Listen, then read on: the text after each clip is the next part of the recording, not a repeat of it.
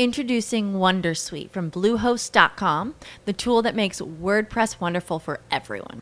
Website creation is hard, but now with Bluehost, you can answer a few simple questions about your business and goals, and the Wondersuite tools will automatically lay out your WordPress website or store in minutes. Seriously. From there, you can customize your design, pick your brand colors, and add blocks. No custom theme or coding required. You'll get content suggestions that you can keep or revise, and with Yoast SEO built in, we automatically help you get found in search engines.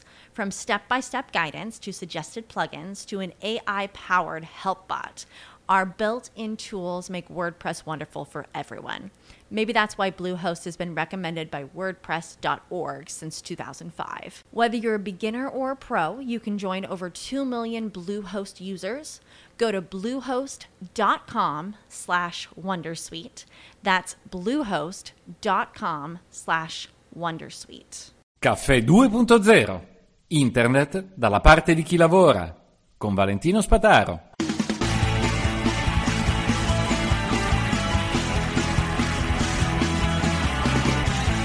Per anni si è, parlata, si è, parlato di informatica e tutela della privacy.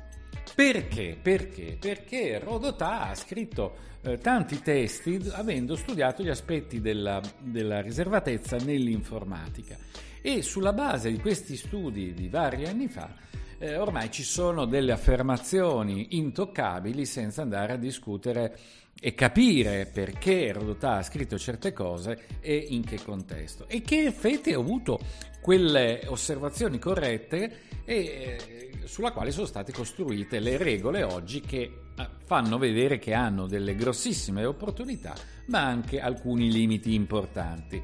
Quindi facciamo le proporzioni, grossissime opportunità, alcuni limiti. Di che cosa parlo? Parlo soprattutto del fatto che oggi si continua a parlare, per esempio, della gig economy, dicendo che tutti quelli che lavorano nella gig economy dovranno essere trattati come dipendenti. Allora, non è così. Parliamo di quelli che fanno la consegna del cibo. Queste sono persone apparentemente autonomi con partita IVA, che a comando di una app, secondo i criteri decisi da chi ha sviluppato la app, un algoritmo, non chiatemela intelligenza artificiale, per favore, secondo questo algoritmo loro prendono e devono lavorare in un certo modo e il titolare, il proprietario dell'app che decide quando devi partire, a che ora devi partire, se essere disponibile, cosa succede se non sei disponibile. Questi sono criteri che già negli anni 80, ma prima, negli anni 60, definivano il lavoro dipendente. E io lo dicevo. Quando è venuto fuori tutta questa cosa del consegno a domicilio, dicevo guardate che gli elementi sono questi, la subordinazione è determinata dal fatto devi lavorare in certi ambienti, in certi orari. Quindi basta, è sotto gli ordini di uno che ti dice cosa devi fare. E questo è esattamente quello che fa le consegne del cibo. Difatti, Prima causa, Tribunale di Torino vincono in pieno applicando queste vecchie leggi. Però tutti i geni di adesso dicono ci vogliono leggi specifiche. E allora in Italia si dice ah adesso verranno tutti assunti. La normativa europea ah adesso devono essere tutti assunti. Ma non è questo il problema. Lasciate che la normativa esistente vada avanti, venga applicata. Perché nel momento in cui fai una legge nuova vai a far saltare una cosa già funzionante, già ordinata. Non c'è un motivo di fare una legge nuova se non prevedere delle eccezioni. Ecco. Allora io dicevo, signori, se c'è uno che vuole fare un lavoretto ogni tanto, lasciateglielo fare liberamente. Perché c'è tanta evasione fiscale in Italia? Perché semplicemente all'estero tutte quelle che sono ipotesi di evasione fiscale per importi ridotti non sono casi di evasione fiscale. Al di sotto di un certo importo il fisco all'estero se ne frega di tassare un poveraccio, è chiaro stufato? Per questo si parla sempre dell'evasione fiscale in Italia altissima. Andate a chiedere qual è la soglia minima in Inghilterra per, per, essere, per essere, soggetti alle tasse.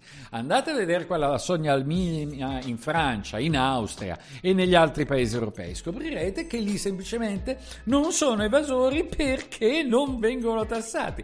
Scopro l'altro giorno che un dirigente di una banca italiana in Moldavia può prendere anche 200.000 euro di stipendio annuale con una tassazione del 20% e mi immagino che la tassazione sia il 20% come, come considerato come IRF, l'IRPEF nostra.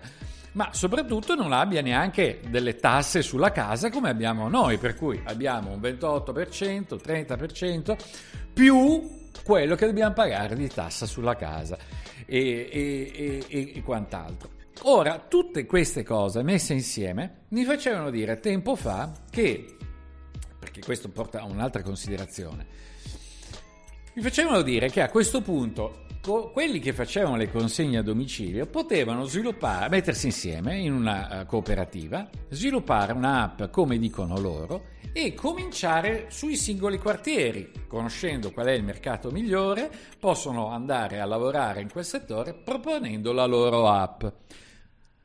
Bene, cosa ha impedito lo sviluppo di, una, di politiche di questo genere? Ma sicuramente di, eh, di, eh, di aziende di questo tipo Sicuramente il fatto che in Italia comunque mettersi a fare veramente l'imprenditore è un'impresa e magari non tutti hanno voglia di farlo o di mettersi insieme e fare una cooperativa. Può darsi sia stato questo, può darsi sarebbe stato difficile sviluppare un'app perché trovare un programmatore che lo fa. Ci sono i programmatori, probabilmente anche tra gli amici avrebbero trovato qualcuno che glielo faceva, avrebbero potuto usare degli strumenti esistenti Mm, comunque crescendo piano nelle, nelle aree migliori potevano fare esperienze e pian pianino fare investimenti. Ma qual è la vera differenza che impedisce a un nuovo imprenditore di entrare in un mercato così competitivo come quello delle consegne a domicilio? Il marketing.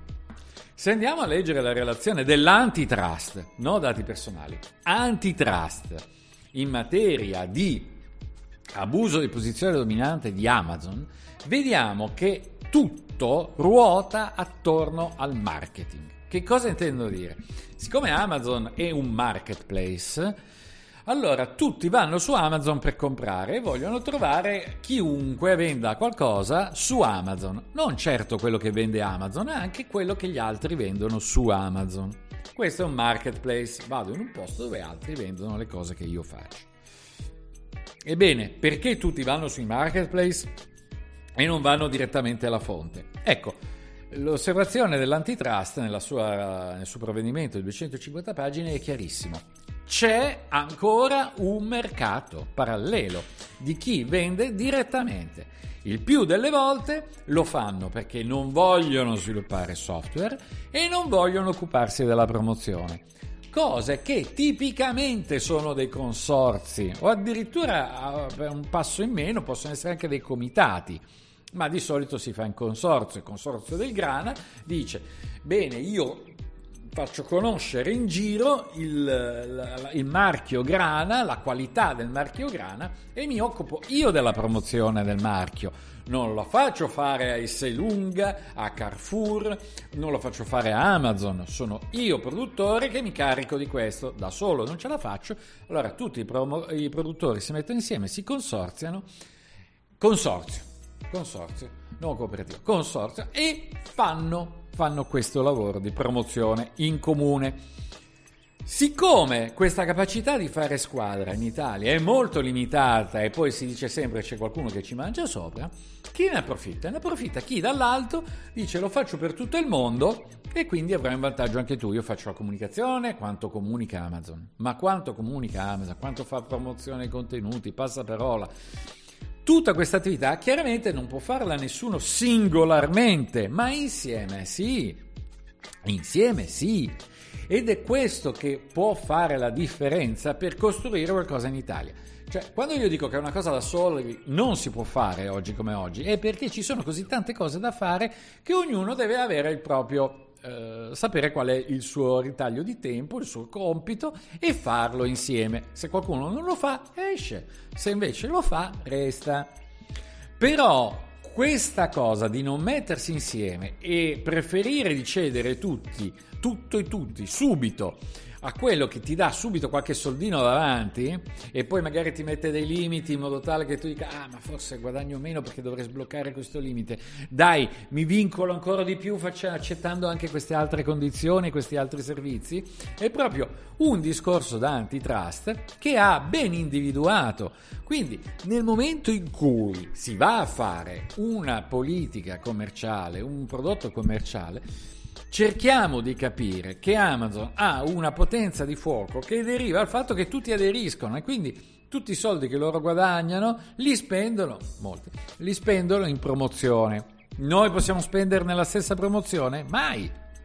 Ma questo è un problema da risolvere non in un solo modo, come ci fa credere un certo modo di gestire le bolle su internet che fa credere che comunque se cerchi quel prodotto il primo risultato del motore di ricerca è quello. Ecco perché la pubblicità comprata, anche Rede più, è venduta ugualmente anche se la puoi mettere tutta a destra perché deve sembrare il primo risultato del motore di ricerca e quindi la cosa più autorevole, la cosa più importante. Molti non distinguono gli spazi promozionali dal resto e non si rendono conto che non è quello il prodotto migliore, la cosa migliore solo perché la consiglia Google. E anche lì chiaramente personalizza l'immagine di Google come la cosa migliore e tutti di conseguenza pensano che il primo risultato di ricerca è il migliore. Invece no, vi ho fatto vedere qualche giorno fa come Amazon per esempio abbia un meccanismo eh, meraviglioso per segnalare tanti prodotti, ma la bilancia migliore è in mezzo a tutti i risultati di ricerca e non si capisce perché non emerga da tutti. È bilanciato e non arriva invece a essere quella la migliore tra le prime indicate. Perché? Ha più recensioni di tutti, migliaia di recensioni invece di centinaia. È possibile che io ancora oggi su Amazon non possa fo- cercare solo fornitori europei. Io cerco del fotovoltaico venduto in Italia e in Europa. Bene, mi devono scassare i cosiddetti gabasisi solamente proponendomi cinesi e io non posso filtrare queste ricerche. Ditemi, esistono strumenti per aiutarmi a filtrare questi contenuti di ricerca su Amazon? Perché poi comunque me li vado a prendere dai fornitori centrali. Ecco, tutto questo è il modo di gestire la posizione dominante in un mercato si raccolgono i soldi, si danno un po' di soldi in giro, si fa vedere che uno può guadagnare, più si vincola e più guadagna e i soldi li spendono in comunicazione, facendoci percepire il marchio Amazon tra i più importanti. Una delle osservazioni che ho fatto analizzando le notizie ormai di più di un anno è che Amazon, Apple, Google Microsoft scalano le vette delle notizie continuamente, senza neanche dover pagare per avere quelle notizie. Certo che organizzano tutto, le campagne stampa, le conferenze, però il loro obiettivo è essere continuamente online tra gli argomenti più trattati del giorno. Io vedo qua Covid, naturalmente, Natale, naturalmente, e poi Amazon lo vedo tra i primi, Apple tra i primi, Google tra i primi e Microsoft tra i primi. Draghi viene dopo. Pensate un po' come siamo tanto bravi noi a curare la nostra comunicazione e a credere che a questo punto quello che fa Amazon è molto più importante in questo momento di uh, Apple, Google, Microsoft e Draghi. Percezione. Siamo in bolle costruite e ben conosci- conosciute. Impariamo a difenderci. Spegniamo i cellulari, riduciamo le notifiche al minimo perché vengono notificate sempre le stesse cose inutili che ci fanno pensare sempre allo stesso modo. E documentato, per favore pensatelo seriamente. Fatevi stu regalo di Natale. Caffè 2.0, alla prossima! violenza.